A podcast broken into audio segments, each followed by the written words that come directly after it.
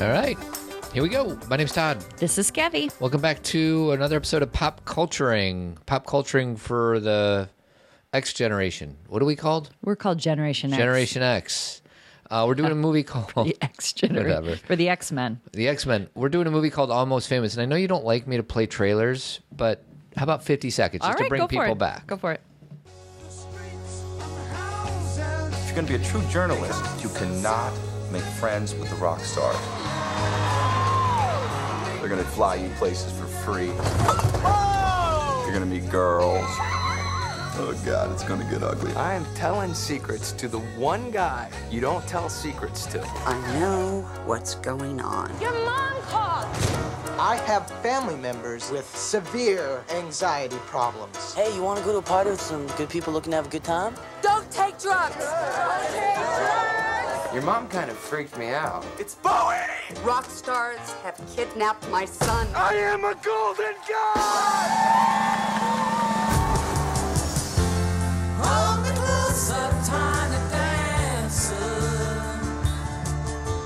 When I when I think of this movie, I just uh, the first thing I think of is the bus ride Tiny Dancer. Sure. Well, it's the most iconic scene. It is. They And just were. They just used it in an American Idol commercial. we watched it in Galena as a family. We sure did. And then the next day, it was on the. it was during the Oscars. During the So we Oscars. watched it as a family, and our girls were. Uh, it was lukewarm for them. It was like probably the fourth or fifth time Todd and I had seen it, and so I said, "Gosh, that movie gets better and better."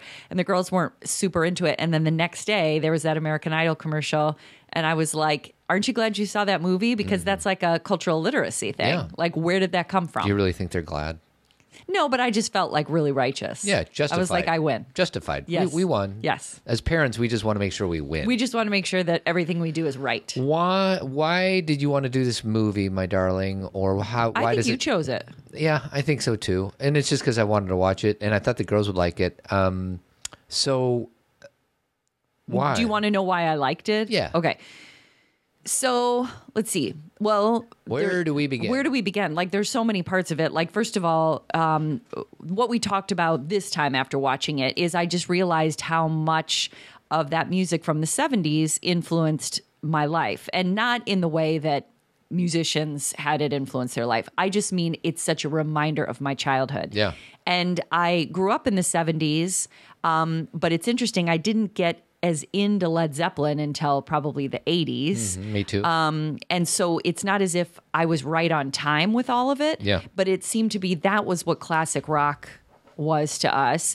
And I love all the references and Yeah. I love um, the, you know, even at the beginning, just when William, the main character who um, is supposed to be the Cameron Crowe character, Yeah. um, is flipping through the albums. We had so many of those albums. yes. So they were just so familiar and just the whole idea of an album and liner notes and looking at the pictures like I there's a picture of me from my childhood where I'm sitting wearing huge earphones just looking through albums. And it's something our daughters, or if you have sons, can't ever appreciate. Like the way of the album has come and gone. even though vinyl is kind of back and in vogue. I'm joking. Yeah, I guess on a on a sm- on a smaller scale, that's true. But the bottom line is, most of these kids It's not the norm. pull something up on iTunes. For they sure. want a song, they listen to that song. I mean, do you remember how excited, or I don't know if you were excited about this, but when I would get an album and it would open and the words to the songs were there? Yes. Like I used to go buy magazines called. I, can't, I don't even remember what they were called. They sold them at the drugstore and they had lyrics in them. And if an album I loved didn't have lyrics, I would go buy Yeah. a magazine so I could get the lyrics. So you just felt like you were tapping into the musician's world No doubt. Uh, so just that whole vibe. So almost famous has it feels very familiar and it feels like we're getting behind the scenes information about something we loved. I just googled best selling albums of all time. okay. Uh, I'll start with number five. Okay. Um, sorry, my my computer isn't isn't cooperating. While you're doing that, Yeah. can I set the the stage for this movie? Please do. So, Almost Famous was written and directed by Cameron Crowe. It is based on his life experience, kind of a um, what's it called? what's that word that's used in Parenthood? A Amalgam? an amalgam, meaning that there's a lot of different pieces that he pulled together, and it's not a straightforward, like identical story to his experience. right. But it is mostly about his life, including his mother and his sister, who were not on speaking terms. And Francis McDormand is. You've been playing doing your his research, mother. sweetie. Yes, yes. I'm impressed. Yes, and so and Zoe De, uh, Zoe Deschanel plays his sister, Mm-hmm. and so it's his kind of it's his his experience of being a writer for Rolling Stone magazine and doing that at a super young age. Here we go. Okay, Um, number 10. Where's my drum roll? Number 10. Number 10. oh my gosh, Todd's the producer. Not a very good one right now. Do you I want me to gotta- keep going? No, no. Okay. 608. I just got to make sure I delete this. Uh, I only have the top eight. Garth Brooks Double Live. So it doesn't really count because it's a live album. Okay, Number seven, ACDC Back in Black. that sounds right. I bet Peter Frampton's on there, right? Uh, no. Oh. Number six, Pink Floyd's The Wall. I would believe that. One of my two favorites. Yeah. Number five, Led Zeppelin, Led Zeppelin 4, which we the talked most famous one. which we talked about last time on Fast Times. Correct. The Fast I Times kind of had a stop there for one second. Sure. I kind of had a thought about Fast Times at Ridgemont High was a Cameron Crowe movie too. He didn't direct it, but he wrote the book Mm-hmm. Yeah. that became the movie, and he was able to get Kashmir Mm-hmm. in Fast Times at Ridgemont High, and he was able to get some Led Zeppelin songs in this. He was, and we'll tell some stories about Okay, that. go ahead. Number four, Billy Joel, Greatest Hits Volume 1 and Yeah, 2. uh-huh. And that kind of Everybody doesn't count has that. Mm-hmm. because it's Greatest Hits. Eagles, Hotel California. Okay. Number two, Michael Jackson, Thriller. sure. And last and first of all time, Eagles Greatest Greatest Hits. Eagles have two out of the top three. I know that album cover. It's the blue. It's blue, and it has the the head. Right. Mm-hmm. Uh, that sounds right. I just th- didn't think of the Eagles as having two of the top three selling things of all time. Wow, that's huge. Well, I, I hate to like jump into this movie's research, but jump. you know what I, I'm going to say, right? I don't. that Russell is based on Glenn Fry. See, I think I have different information. Well, there's much information about Yeah. Almost Famous, and some of it's conflictual. Yeah. But I just read something that Cameron Crowe wrote. Interesting. And he said that it was based all right. on. I'll buy that. Yeah. I heard it, the Allman Brothers have something to do well, with they it. do. The Allman Brothers was the band he followed. Yeah. But there's no like, he wasn't like Russell is Greg. Yes. And it was a little more ambiguous Glenn than that. Fry. And that he met Glenn Glenn Fry. Fry, who was in Jerry Maguire, He was. Do you see all which these we've interconnections? done on pop culturing as well. We've done a lot, and we did say anything. Yes. We must like Cameron Crowe. Although he did Vanilla Sky, which I've never seen, but I heard it's horrible. Correct. I it, that's not one. Every I- now and again, somebody just doesn't do well, and I guess he didn't do well on that one. yeah, it's still it had Tom Cruise Um, in it. last thing, just about the albums. Like, I don't, there was like the albums used to be statements. Like, you like "Rumors" by Fleetwood Mac, Mm-hmm. um, "Dark Side of the Moon," "The Wall." Like, but I feel like that was Mm-hmm. like a story. that is now lost in music. for sure, because it's all about the single. Yeah, it's all about the single. Now there are some musicians who are big enough that they tell a story. Mm-hmm. T Swizzle. T- yeah, uh, Taylor Swift does that, meaning that it's usually she has, as most musicians do, a reason for why she puts them in the order Yeah. that they're in. And if you listen to them in order, there's a progression. Yeah. Um, and I think there's probably a lot of musicians who try to do that, but the single wins. Yes. Because it's iTunes. it's so now. indicative of our culture too, right? It Just give is. me the song. exactly. Don't give me the album. exactly. I didn't. Whenever we do a new movie or do a movie that I have to research, there's always some surprises. Despite being nominated for four Oscars, the movie failed to break even. I know financially at the box office. I Correct. mean, I know. Maybe it made money back on the DVDs or the VHSs or something like that. I think that's crazy. Except Todd. Let's just talk about this 2000. movie Mm-hmm. This for a was second. this was in 2000, by the way, So 19 years ago. No, 20 years ago. 20 years ago. So I liked this movie and like I said the more I've seen it, I like it better. I it's more Why? ah, appreciation of the characters. Maybe I don't have to follow the story as Yeah. closely, and I can just notice the details of the filmmaking. I, and I'm and- and I, that sounds like I'm like way into filmmaking. I'm not. What I mean is like he does a lot of close-ups. Yeah. He does a lot of like eye contact stuff. You really, if you follow people's eyes, it's super interesting. Who is your favorite person to watch in this Oh. movie? Russell? See, it's not for me. You love William. No, it's not even William. Who is it? It's either Jason Lee's Jason character. Lee. Jeff Beebe is I think his he's name. hilarious. he's great. And he's, I think, like the truth teller of Yes, the movie. for sure. Um, I love Jason Lee too. And I think the way that I feel about him in this movie is an example of how we're supposed to feel about their band. Right. Meaning he's super interesting. He's a great singer, but Russell steals the spotlight. Yeah. This is uh this I'm jumping around, so I'm Okay. gonna play different clips at different times. But this is the end of the movie in the airplane or towards the end. You're going to the end already? Yeah, we're just going to jump around Okay. because if we have to do it from beginning to end, it'll be weird. So Okay. this is the end when the car is going, or the car, the airplane is going down, and they're all kind of have no filters, and they're just talking, Yeah. they're screaming at each other. Don't be self-righteous, Russell. Not now, man. You were sleeping with Penny, that fucking groupie, last summer up until yesterday. Why didn't you tell Leslie that? I quit! I'm gonna kill you! I quit! That groupie? She was a band aid. All she did was love your band. And you all used her. All of you. There's William. You all used stepping her. into his warrior Big time. and he's a truth teller in that scene also. in that scene. But Yes. it, that's like his breaking point because he's standing up for somebody else because he has a hard time in the movie standing up for himself. And he's 15. Right. So, of course, he's going to have a hard time in that How situation. about the mom lying to him about his age? Twice. Frances McDormand's character is she's she's a sketchy little parent. She's there. interesting. yeah, Good intentioned, always but interesting. And again, that was based on his mother. yes. Just the fact that she didn't want them to listen to music because they she felt it would rot their brain. In 2000, Ro- uh, Cameron Crowe revealed to Rolling Stone that he and his sister Cindy, that's Zoe Deschanel's character, had a falling out after their dad died in 1989, and Yeah. that his sister and mom had been estranged since then. Yeah. After my dad died, the chemistry of my family got all fucked up. And in my wildest dreams, I hope the movie helps my mom and sister communicate. They talk through me now. Wow, it's awful. Uh, but three and a half weeks ago, our family got together. The one fake scene in the movie, the reconciliation at the end, actually happened in its own weird way. Th- That's one of my favorite scenes. Beautiful. That it, it is because they're true to their characters. Because do you have that scene? When she says, "I- I'm sorry. She, no, she doesn't say I'm sorry. She says I forgive, I forgive you, And that's right. Anita, who that's her name in the movie, says I didn't. She says I didn't say sorry. Right. But I then didn't- they laugh.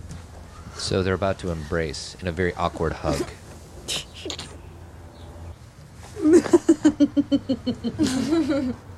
I forgive you. I didn't apologize.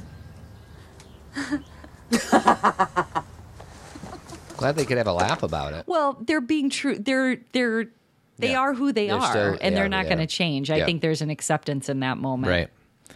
Um, so yeah, so my two favorites are Jason Lee. I just Okay. think he's hilarious. Okay. When they leave him He's and he's in like, the bathroom, don't worry. "Don't I'm worry. just the lead singer. Only the lead singer. Actually, I think he says the lead fucking singer. Yeah, I think he which is does, funny. too. And then um, Lester Banks. Yeah, he's great.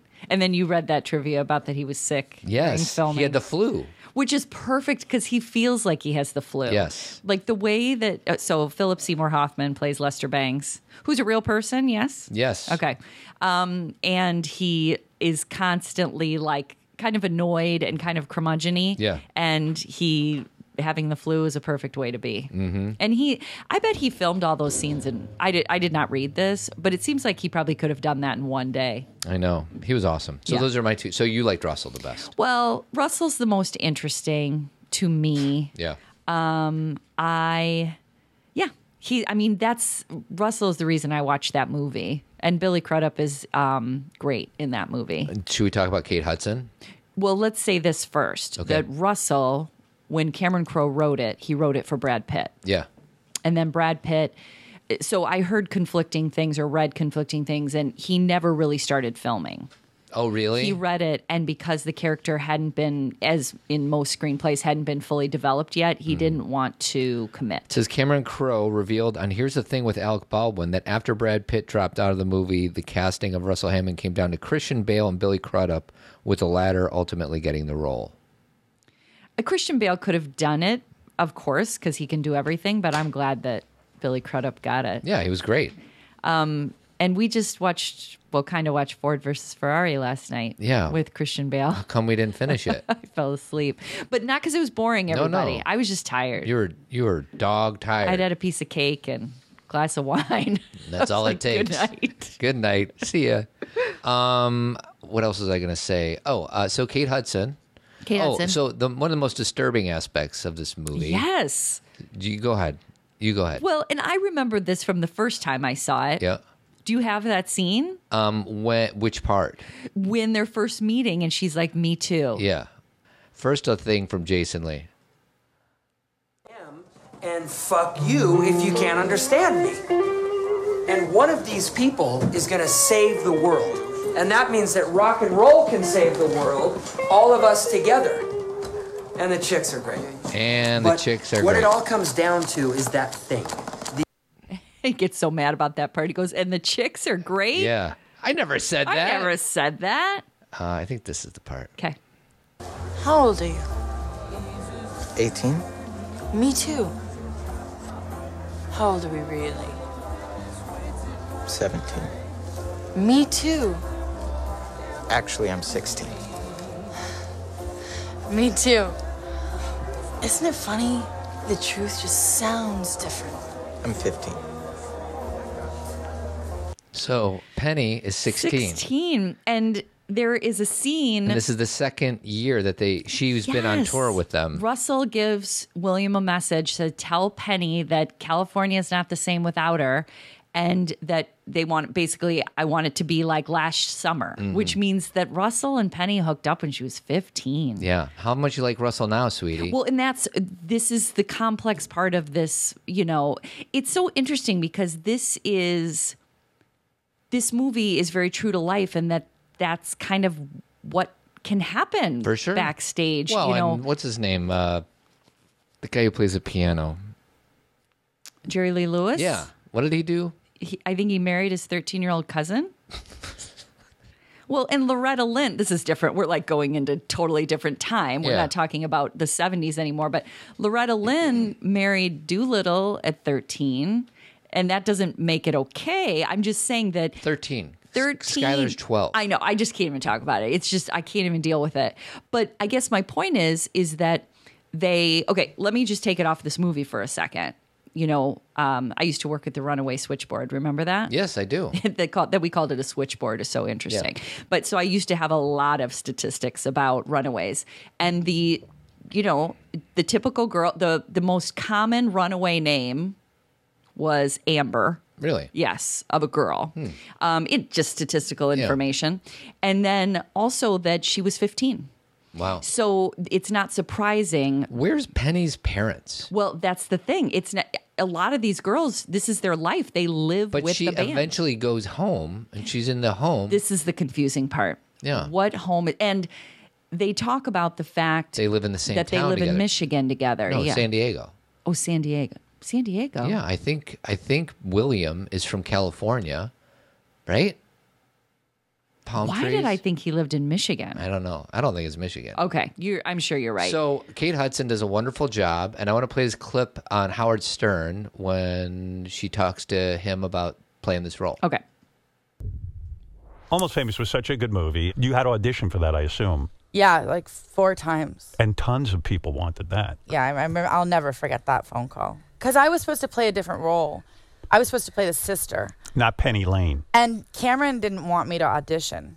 Why? So, because he just saw me as the sister. Right. And I just said, look, I'm. I- And then everybody fell out of the movie because at the time I got the sister, it was Brad Pitt and Sarah Pauli. Really? But oh, it must I have been was, huge. I like stuck in there.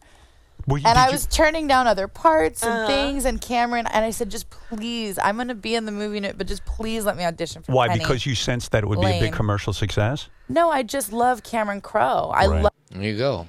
So who did Interesting. she say? Brad Pitt and who? Sa- S- Sarah Polly. Who's that? She is an actress that was kind of big in the 90s, and she's a filmmaker. She Mm. made some really good movies. All right. Um, and by the way, you're right. It was San Diego. Mm, okay. Uh, You were right. Why did I think Michigan? I must have been in a Midwestern. You're thinking of mindset. American Pie, sweetie. I don't that I wouldn't have known that either. But so yes, so Kate Hudson, who finally got that role, Yep. um, she ended up uh, getting nominated for an Academy Award. Oh, she did. Oh yeah, and it was such a huge deal because her mom, Goldie Hawn, had won an Academy Award for her first film performance. And it was like a certain number of years later, like 20 years later or Yeah. 30 years. So it was just destined. Yeah. Because I think Kate got the Golden Globe, Kate got Yeah. the SAG. She did not get the Academy Award. Yeah. So she got disappointed. She she did. And uh, who who got it? Do you remember? I don't know. I can try to who find out. beat You look that up. I'm going to Kate play Cameron Crowe's Oscar uh, acceptance speech. Okay, go ahead. Oh man. Um, the movie was a love letter to music and to my family. Uh, so I dedicate this to all the musicians who inspire us and uh, to my family Alice Crow, Cindy Weber, and uh, Nancy Wilson, my incredible wife and collaborator. Um, thanks. Thank you, DreamWorks.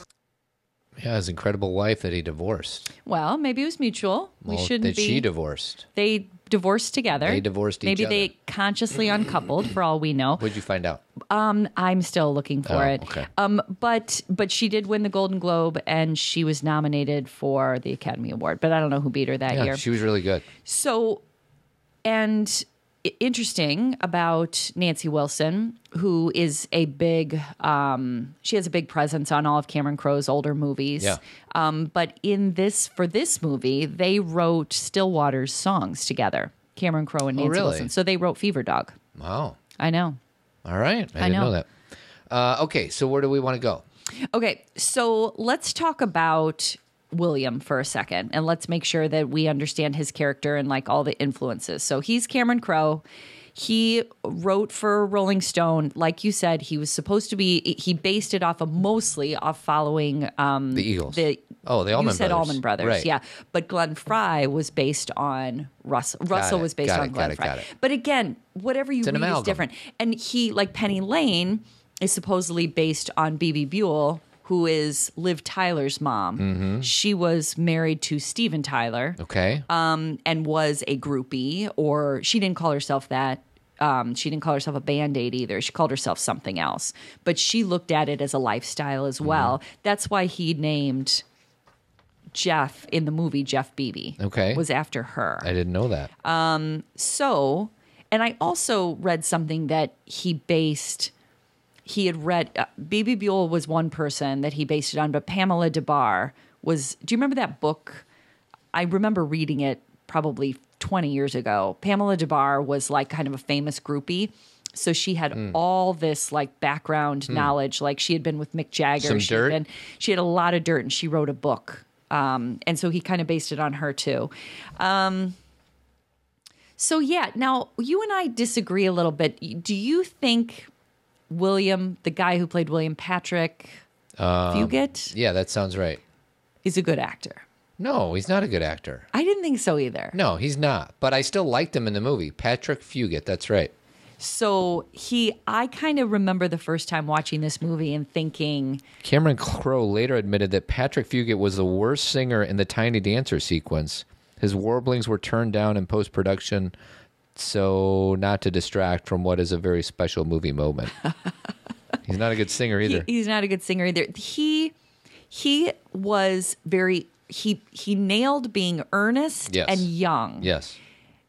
but there was some scenes that it was like really I'm sure he was like, How, what am I doing here? right. Like, how 'Cause- am I the lead of Yeah. a Cameron Crowe movie? Yes. Um, with Russell um, Russell Hammond, with Billy Crudup and Kate Hudson and Yeah. Philip Seymour Hoffman. I Like, know. Wow. Like that's like a nightmare. Like that's like a nightmare. You wake up like, okay, it's your turn to act, and you got to square off with Philip Seymour Hoffman. Yeah. Awful. That's rough. That's rough. So yeah, he was he was a little challenging in the movie for me. Um but he but you know, fine. And so and the and his mother who Frances McDormand plays. nailed it. She's wonderful. And actually that's the way that we got at least my oldest daughter JC to watch the movie cuz she loves Frances McDormand. She just likes her kind of zany her energy, speeches. yeah. her- or just that she's tough. yeah. She's like she's a tough cookie. she's smart. And this was Zoe Deschanel in a very non funny Yeah. role. Even- I mean, obviously there's She wasn't funny until New Girl came around. Was I she?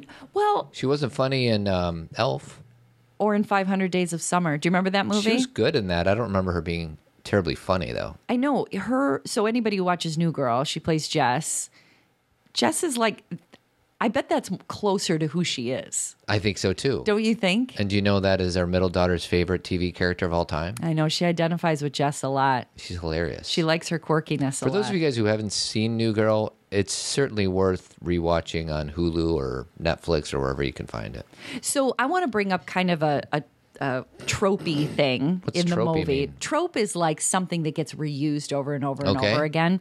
And I want to get your take on this. So this is a little more about Penny Lane. Okay. So do, have you ever heard of manic pixie dream girl? Have you ever heard anyone refer to that? It rings a bell, but I don't know why. So basically, what it is, and, and the reason why I thought this was interesting is this has been coming into my, you know, when you read things and just people use it and you Sure. kind of, kind of scroll over it or whatever, but then you're like, okay, I Mm. have to figure out what this means. Magic, Manic, manic, pixie, Pixie. dream girl, and it's a very, it's like a stock character. Okay. that's in films, and it was, let's see, it was coined. So it was coined based on Kirsten Dunst's character in Elizabethtown, Hmm. which might be a Cameron Crowe movie. don't know. I did. diddly I think squat it about might that. be. So it's set. I just have to check that really quick because if it is, how interesting. Yeah, it's a Cameron Crowe movie. How funny. So I did not know that. Oh. We should before. just call this Cameron Crowe's pop culture. I know. So basically, the manic pixie dream girl exists solely in the fevered imaginations. This is in quotes. That's why I would never say fevered normally. Exists solely in the fevered imaginations of sensitive writer directors to teach broodingly soulful young men to embrace life and its infinite mysteries and adventures. And manic pixie dream girls. Are said to help these men without pursuing their own happiness, which means they never grow up or thrive, but the men you know, so the men get the benefit of these like quirky women. Okay. But the women have no like interior lives of their own. Right. So, like, the first person I thought of, and she's not on this list, was Along Came Polly. Do you, rem- you remember in that movie? That's like Jennifer Aniston's character. Yeah. She's there's this whole list of all these manic pixie dream girls. Oh. And she's not there, but that's like the first person I thought of because she's like quirky and weird and kind of does. You Mm-hmm. And never who's learn. that in Almost Famous? Uh, she, uh, um, Kate Hudson. oh, it's Kate Hudson. And I guess that there is like a battle about that. Like Kate Hudson doesn't really think that's what she is, that she believes she does have an interior world. Oh. Got it. Sure. That she really does have a, a bit of an arc. You mean her character or- yeah, Yeah. yeah, yeah. And I think she kind of does. Just the fact that she goes to yeah, Morocco. There was some learning going. Oh, for sure, some learning going on. She was hopelessly in love with this guy who was really unaccessible, Yeah. inaccessible. Yeah. And then she either deliberately or indeliberately almost killed herself. yeah. Um, Quaaludes. She got saved by William. Yeah. Who's kind of our hero. Yes. In this movie. Yes. And then she ends up going to Morocco. Now, that last scene where she's on the plane. Yeah. And then she puts her hand up to the window and it's almost like she has a realization. What do you think she's thinking? Hmm, I don't know. Well, she th- there's a pretty significant realization she has while sitting there, don't you think? Don't you think acting wise, she like I don't know. I got to see it again. I don't remember thinking about it when I saw it. so at first she's sitting in the plane Yeah.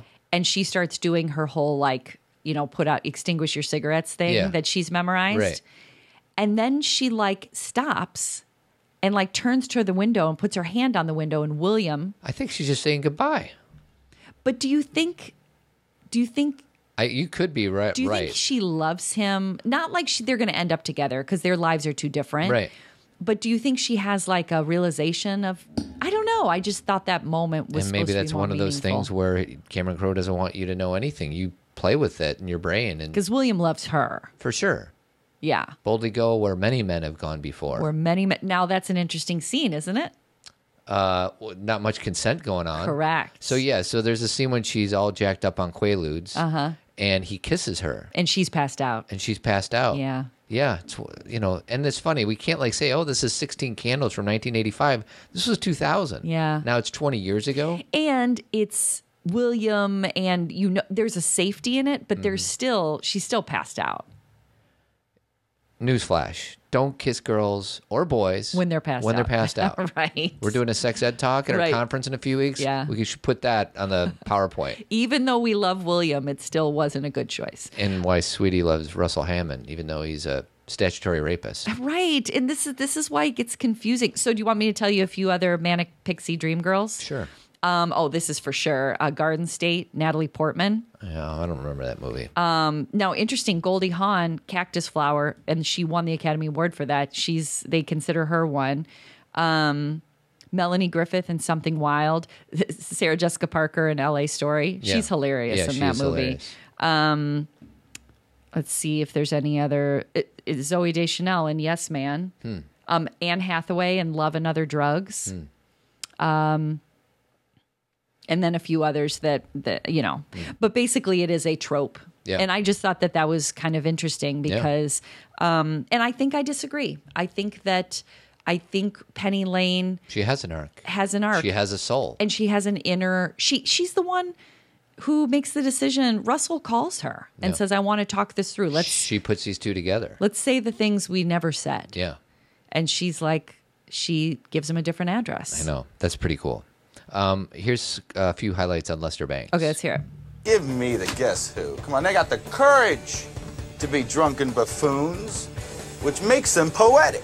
It's quite an honor to have the world's greatest rock critic Yes? and editor of Cream magazine back home in San Diego for a few days. Lester Bangs. Live American woman. Have Yeah, there's. I mean, that's not you the best. missed the best part, which Which is part? where he says Jim Morrison. He's a drunken buffoon. Todd loves Jim Morrison. I do. accomplished. Ah, You see, this, this is fatuous, pseudo blubber. You know, I mean, which is fine, but voice it off as art, you know, or the Doors, or Jim Morrison. He's a drunken buffoon posing as a poet. Ah, I like the Doors. I, I like the doors I like too. the Doors. Um, sweetie, do give us some Jim Morrison. Give us the top hat. Fat cat in a top hat, sucking on a young man's blood. Wish he and he could come. Thinks he can kill and slaughter. Thinks he can kill my daughter. That's that's romantic. That's the intro to Break On Through on one of their live albums. Um, a few more moments of Lester Bangs because I think he's so awesome. Make friends with the rock stars. Look, if If you're going to be a true journalist, you know, a rock journalist, first you never get paid much, but you will get free records from the record company.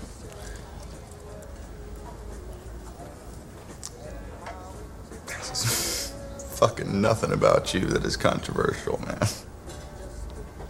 God, it's gonna get ugly, man. They're gonna buy you drinks. You're gonna meet girls. They're gonna try to fly you places for free, offer you drugs. And I know it sounds great, but these people are not your friends. You know, these are people who want you to write sanctimonious stories about the genius of rock stars, and they will ruin rock and roll and strangle everything we love about it. You know, because they're trying to buy respectability for a form that is gloriously and righteously dumb. He has good speeches. He does. He's got the best. But he's the he's the wise one. He is. He's got the wisdom. He's got the wis- he has the good un, uncool quote. The real life Lester Bangs died of a drug overdose at a fairly Mm. young age. Eerily, Philip Seymour Hoffman, who portrays him in this film, would ra- would later die of a drug overdose as well. He did. He did. What's the what's the quote that he has? The one about being uncool. The only true currency in this bankrupt world Hmm. is what you share with someone else when you're uncool. Yeah, Like there's that's a that's deep, man. Yeah, it's that's got a pretty lot good. got a lot of levels. yeah. Um, okay, where else do you want to go? Um, well, let's talk about probably my favorite scene, the one that I get most excited about watching is when the band has a big fight Yes. because let's just set the scene for this that um Billy Crudup, who is Russell Hammond, he is the best musician and he believes that he is better than everybody in the band. And he Is. obviously is because everybody thinks of him that way. And they're they have this T-shirt printed, and on the T-shirt, Russell is like you can see Faded out. You can Russell, you can see, Yeah. but everybody else behind him is faded out. Right. So Jeff, you know, Jason Lee, who plays Jeff, says this says everything, Mm-hmm. right? We're nothing, you're everything. They get into a big fight. So um, Russell decides to go. He says, I just got to go do thing. I only want to do things that are real. Mm-hmm. So he ends up going to a party, like a high school party. Yes. And it's probably my favorite scene of the movie, Yeah. besides the tiny dancer scene. All if you think about it, all the good scenes happen at the parties. Like if we talk about say anything, Yeah. like the That's best one scene of the best that scenes. movie Yeah. is at the party, and the same goes for that one. He just wants everything because that's there's real. There's a lot of personalities in it, and there's Yeah. a lot of like funny, like people think they're so wise at parties, like deep talks Mhm. and um and of course you know the scene where he ends up at, on the top of the um, roof. Yes, um, we're gonna get to that. I'm gonna Okay. play a little bit of this first. Because I can see by your face you want to get into it. How can you tell? I'm just one of the out of focus guys. Here. Take it. Let's take a good look at it, all right? See, you love this t shirt. It lets you say everything you want to say. Well, it speaks pretty loudly to it's a t shirt. Do you give a shit about a t shirt? Just hungry, man. Let's just go out and find some barbecue or something. How's that for solving problems? Let's just get some barbecue and everything will be fine. I know he's funny. Is he the? He's not the drummer, is he? No, he's the guitarist. He's the guitarist. Yeah. he's the other guitarist. But yeah, he's pretty funny. So, anyways, they have the fight, and then it ends up right here. me. I am a golden god! I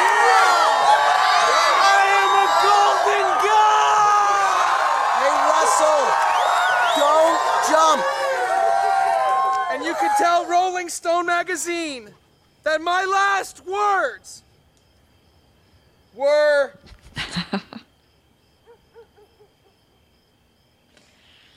I'm on drugs!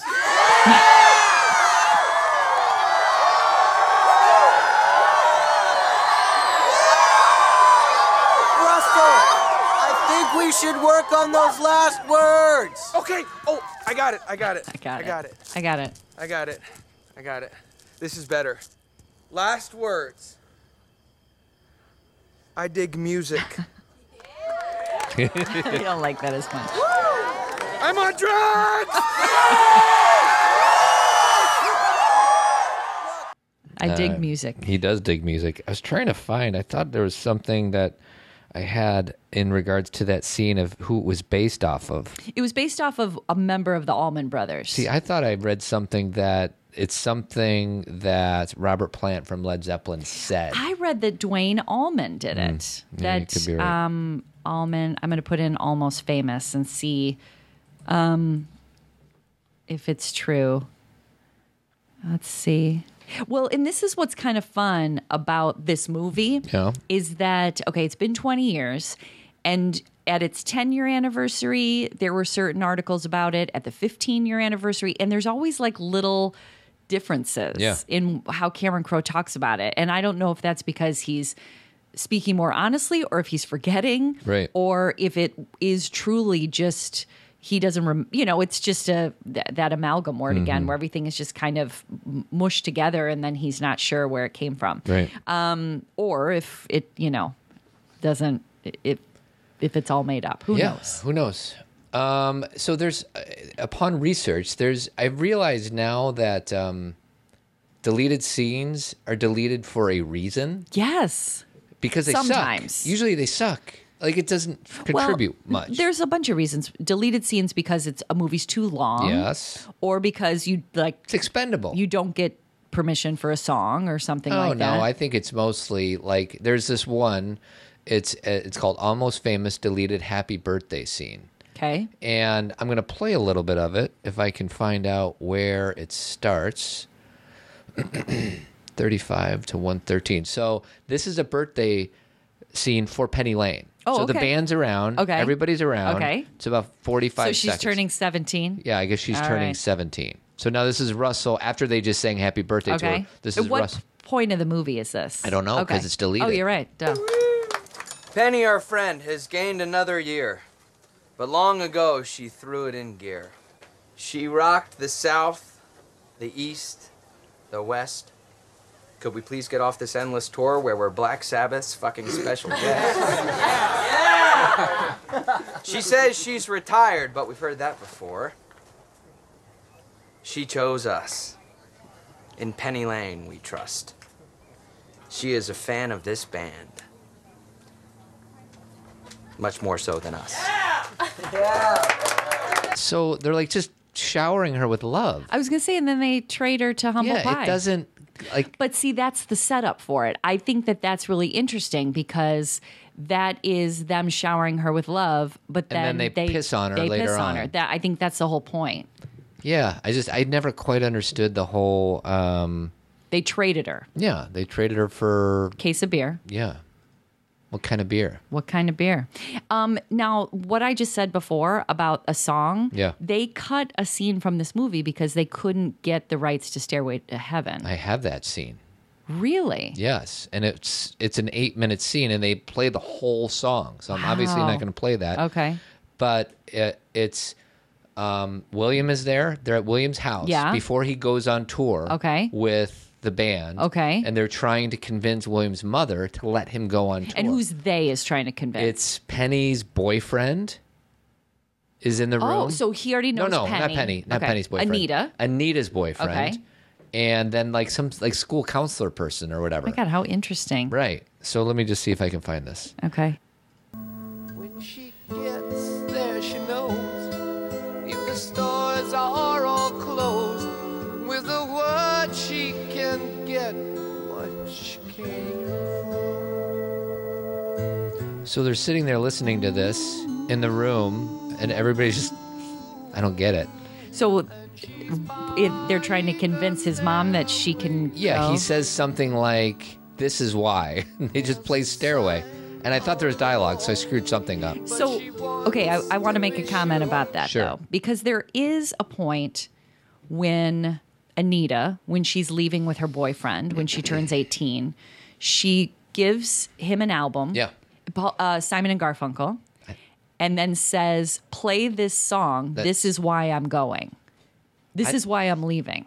But then, but she also says something like, um, "Look Light- under your bed, Right, and she said, "Light a candle, and light listen." a candle, But and that's- listen to Tommy." That's not what you're That's not talking. what I'm talking Okay. about. That's after that. Okay. She basically what my point is is that she did kind of live through lyrics, Right. meaning like Poetry. this song That's- tells my story. Right. That's her poetry. Mhm. Yeah.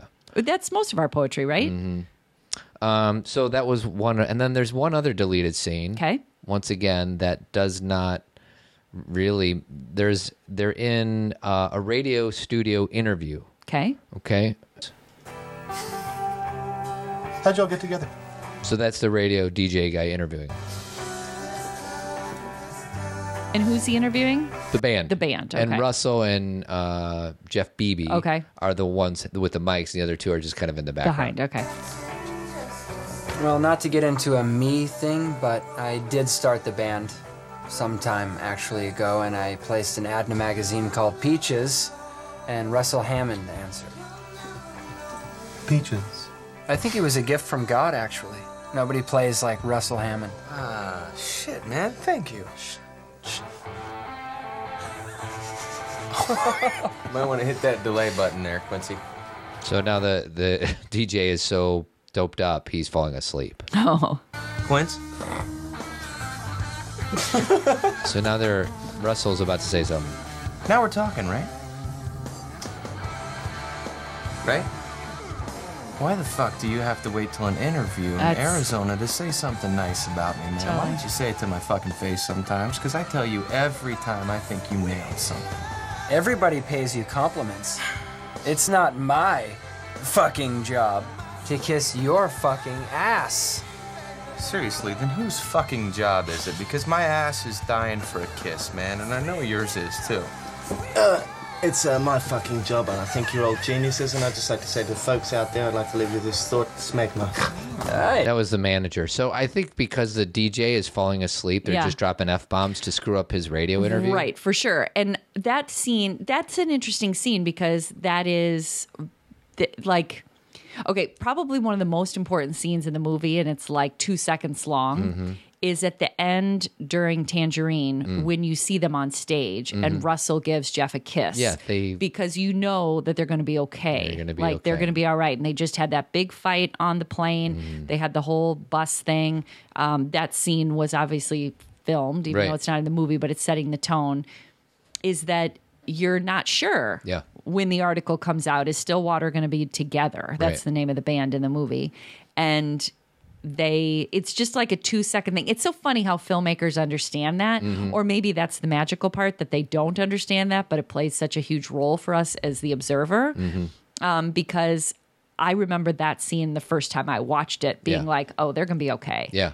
and this is being in a band like It's a family. like you two has talked about how you two the band um talks about how impossible it is for a band to stay together because you have all these talented people and there's so many Egos. egos Variables that you have to navigate. through. families you know choosing different paths for their life you Sure. know girlfriends wives um i don't know how people do it for Yeah. an extended period of time Yeah. it really is rare Right. Well, and U2 is the exception, or REM was together for 30 Yeah. years, and but they they lost members along the way Peter Buck. yeah he left He was the before they were drummer? done Was he the drummer or the guitar player? um i think he was the dr- no, no, I think he was. A he was a guitar guitar player, Yeah. yes and they said they would never continue unless they were all together and Yeah. they continued but these are the things like the eagles said they would never tour again and Hell Froze hell Over. froze over yeah so these things happen There's one more deleted scene. Are these Nah. interesting now? Not really. Yeah, there's another one that's kind of dumb. So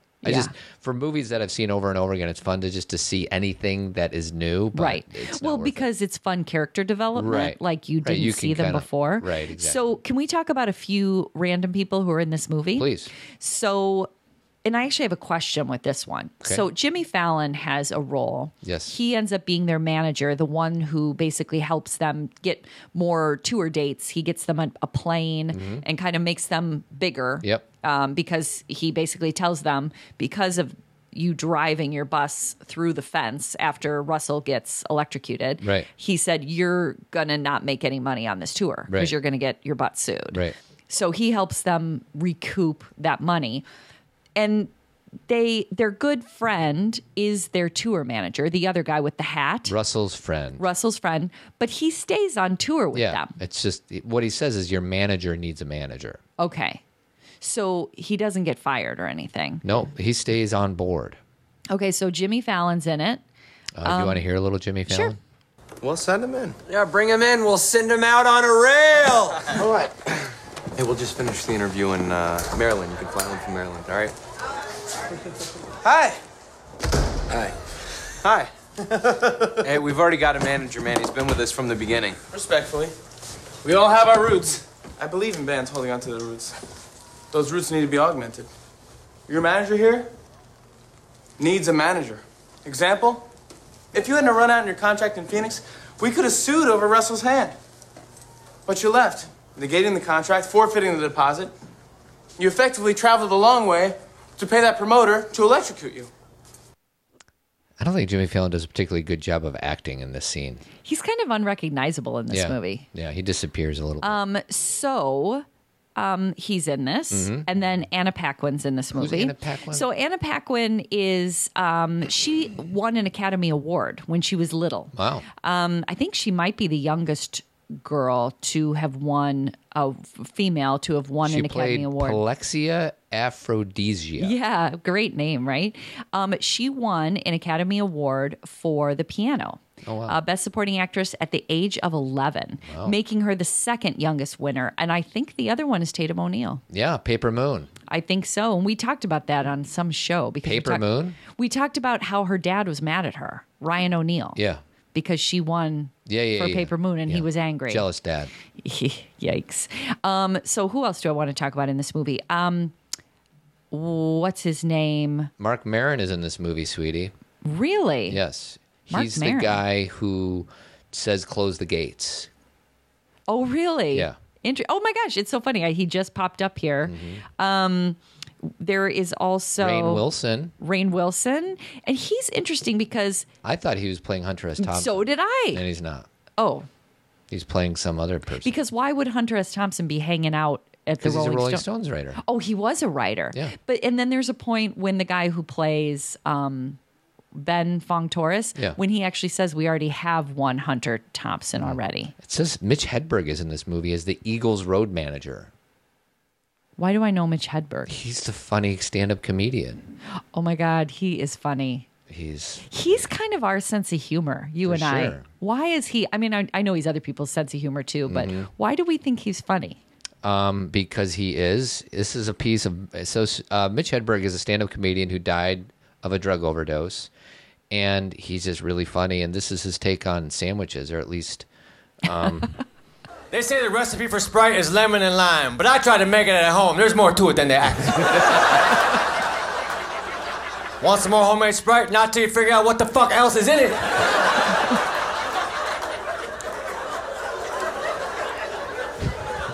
I like refried beans. That's why I want to try fried beans, because maybe they're just as good and we're wasting time. you don't have to fry them again after all. I order the club sandwich all the time, and I'm not even a member, man. I don't know how I get away with it. I, I like my sandwiches with three pieces of bread. So do I. Well, let's form a club there.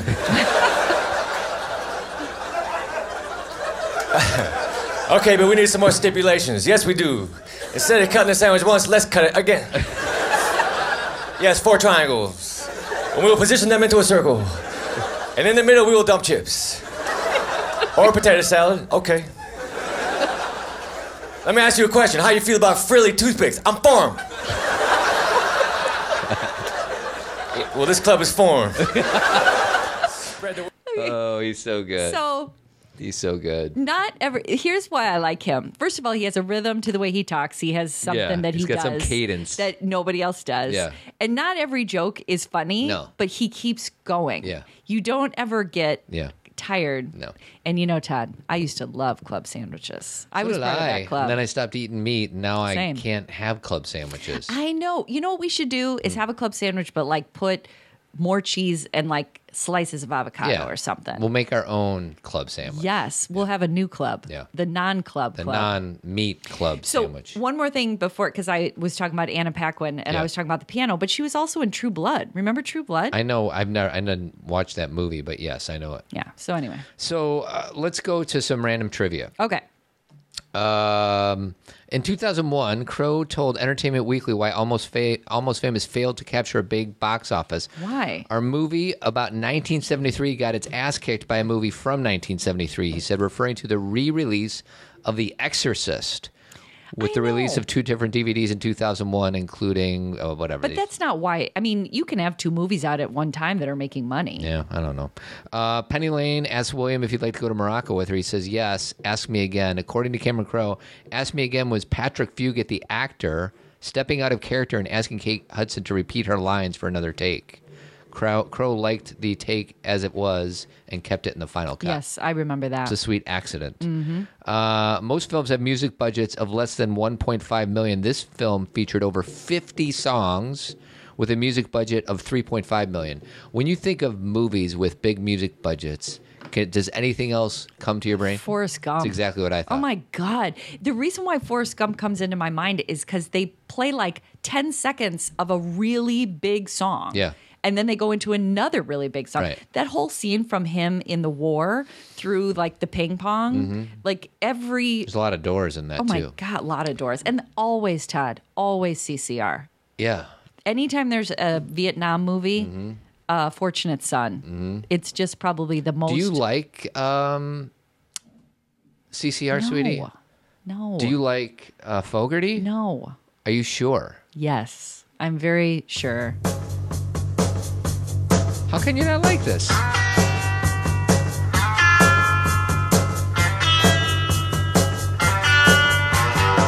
I think these are the only. These guys chose not to play together when they got inducted in the Ro- Rock and Roll Hall Wow. of Fame. Because they were Bad blood.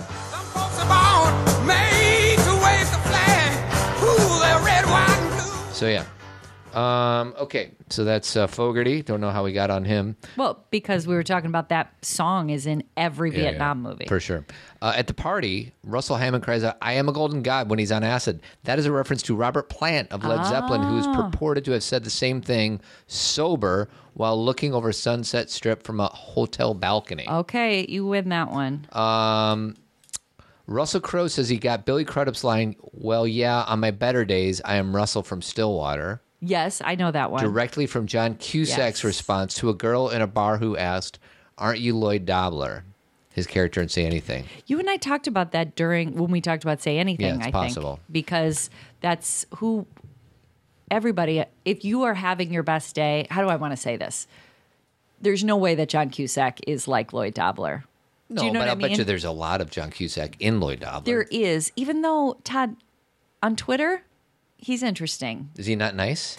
He's very Well- opinionated. He doesn't give a shit about what people think of um, him. Yeah, Yeah, and I and I appreciate being vocal about things that are important Sure. because I don't necessarily disagree with uh, everything he's saying. It's just he kind of, I kind of feel like if we're going to speak to something, that maybe we can do it in a non-oppressive way Yeah. to demonstrate how we can speak to each other.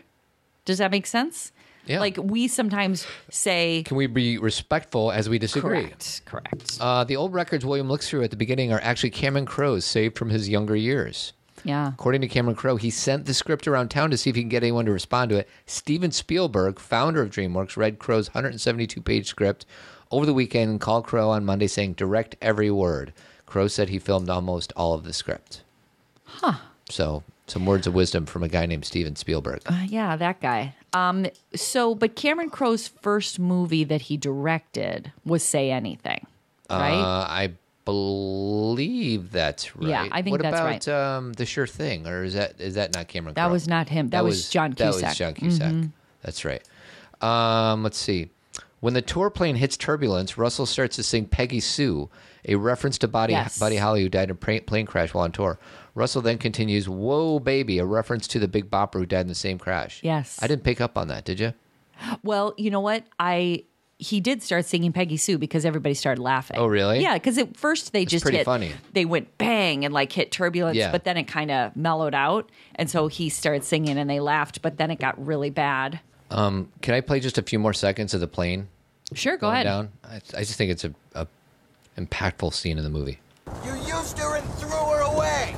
She almost died last night while you were with Bob Dylan. You guys are always talking about the fans, the fans, the fans. She was your biggest fan, and you threw her away. And if you can't see that, that's your biggest problem. And I love her. I love her.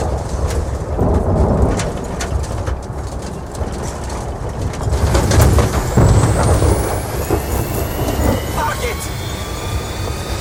I'm. I'm gay! That's a really good, um, realistic view of a plane having significant turbulence. Isn't it scary? Uh, what do you mean? The sounds? I don't Just understand. You can't see it. Looking at it, getting jarred around. Well, I, I have never been on a little plane like that in that bad of turbulence. Have Yeah. you? Uh, yeah.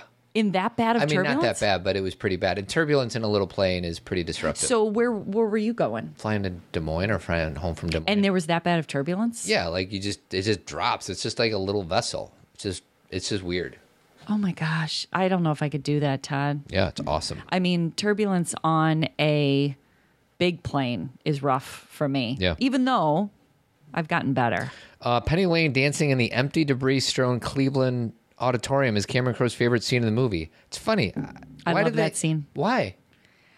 Well, that's I'm like, why is this in the movie? because there's a song playing at the time. I Mhm. think uh, isn't it another uh, Elton John song? I don't know. uh, Mona Lisa, Mhm. I think. Um, but anyway, it's I think that's an inner world scene of Penny Lane That's having who an she is? appreciation. Yeah. for of- the music. There were it's a room that had the band in it, Yeah. and now it's empty. Yeah. and it's just she's. Yeah, I, I think it's a good moment. right. Yeah. Um, a real musician, Les Harvey, guitarist for the Stone the Crows, was actually killed by grabbing a microphone that was not grounded in 1972. Ooh, that's a Yikes. scene. I think that's where that's kind of the first. Okay, okay, so this movie, I think part of the reason my girls didn't love it is it's kind of one of those movies where unless you're interested in music, not a lot happens. Yeah. If you like music and you like behind the scenes, Right.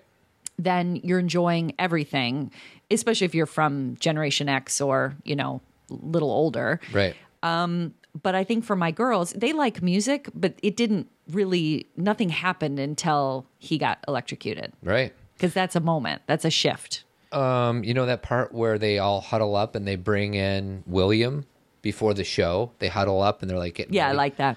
Mhm. Um, Cameron Crowe's character is pulled into the pre-performance huddle. The scene is based on an occasion when Eddie Vedder pulled Crowe into Pearl Jam's huddle before performing one of Lollapalooza's shows. oh, that's cool. if and that's then- if that's true, that's pretty awesome. And then William is basically pulled into their huddle from then on because they have Oh, a is few he? scenes where he. Oh, really? Yeah. Uh huh. And how did yeah they certainly took to him quite a bit.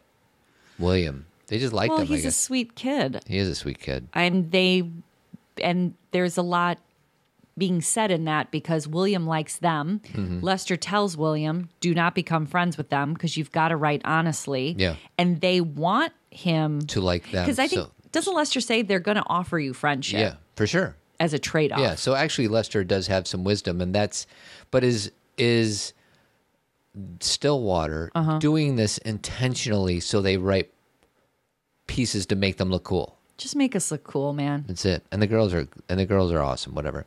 Um so the one character in the movie who barely has any lines, it's that little kid Yeah, who likes Led Zeppelin. Yeah.